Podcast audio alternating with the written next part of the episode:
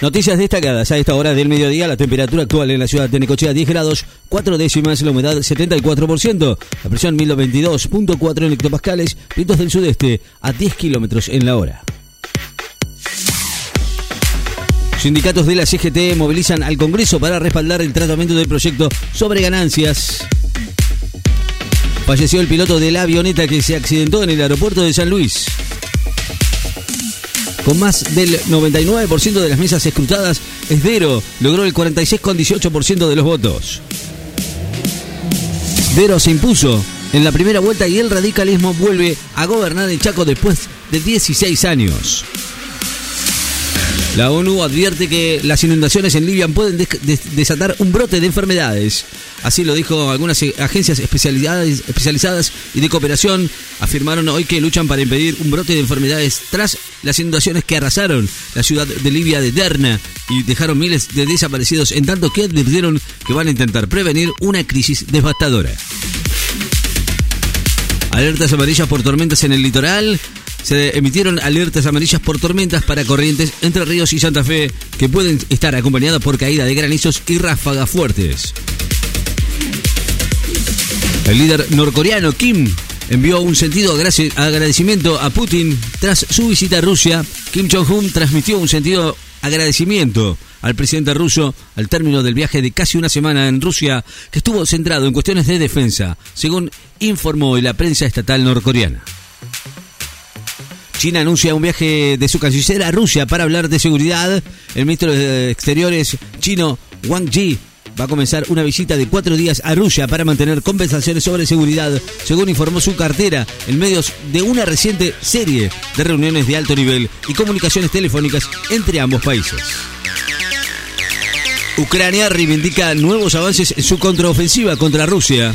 Ucrania reivindicó hoy haber recuperado 7 kilómetros cuadrados en la última semana en zonas ocupadas por el ejército ruso en el sur y cerca de la ciudad de Bakhmut, en el este, donde sus fuerzas llevaban a cabo una laboriosa contraofensiva. Federico Coria sube 14 posiciones con su victoria en el Challenger de Cecín.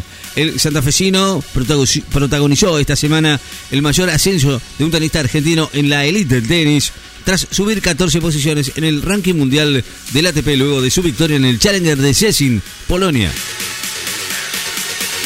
Después de 20 meses prófugos, cae uno de los hijos de Mameluco acusado por venta de cocaína adulterada. Dylan Baigorria, uno de los hijos del capo Mameluco Villalba fue detenido luego de una persecución y tiroteo con la policía en la localidad de Caseros, tras permanecer casi 20 meses prófugo en el marco de la causa en la que, junto a su padre, un hermano y otros 18 imputados, están acusados de comercializar la cocaína adulterada en febrero del 2022, que causó la muerte de 24 personas en los partidos de San Martín, Hurlingham y 3 de febrero. Taiwán detectó en las últimas 24 horas más de 100 aviones de guerra chinos en sus alrededores. Taiwán urgió hoy a China a detener inmediatamente sus acciones unilaterales destructivas después de haber detectado más de 100 aviones y 9 barcos de guerra chino en los alrededores de la isla del gobierno autónomo, un récord en los últimos tiempos.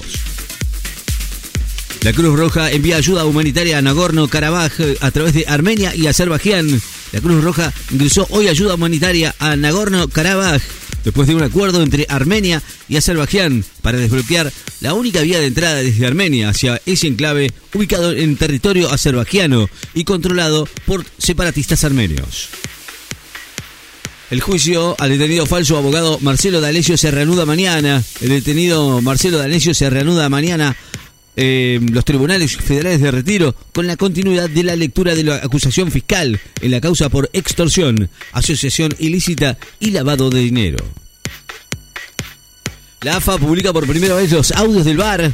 La AFA publicó hoy por primera vez los audios del VAR de tres partidos de la Copa de la Liga Profesional, una medida que se reclamaba para transparentar el proceso de la toma de decisiones en jugadas polémicas. Katy Perry vende los derechos de su obra por 225 millones de dólares. Vendió los derechos de su obra, que incluyen los cinco discos que lanzó en el 2008, 2020, por 225 millones de dólares a la compañía Litmus Music, que a pesar de contar con solo un año de vida, ya había adquirido también los derechos de las grabaciones maestras de Kate Durban. La Liga de Campeones abre su fase de grupos con nostalgia por Messi y Cristiano Ronaldo. La Liga de Campeones de Europa, el torneo de clubes más prestigioso del mundo, inicia mañana su fase de grupos en busca de los 16 mejores para las instancias finales, con una marcada sensación de nostalgia por la ausencia de sus dos máximos referentes históricos, Leo Messi y el portugués Cristiano Ronaldo. Murió el empresario de la construcción que se accidentó en una avioneta en San Luis. El empresario de la construcción, Juan Shediak, de 69 años, murió esta mañana en el hospital Ramón Carrillo de la ciudad de San Luis. Luego de que la avioneta en la que viajaba se accidentó cuando intentaba aterrizar en el aeropuerto provincial, consecuencia de lo cual también falleció anoche el piloto.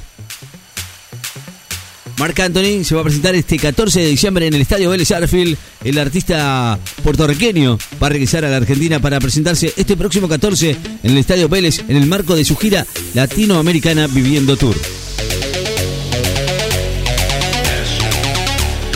La temperatura actual en la ciudad de Necochea 10 grados, dos décimas, la humedad del 75%, la presión 1022.3 en hectopascales, vientos del sudeste a 8 kilómetros en la hora. Noticias destacadas en la FM. Estás informado.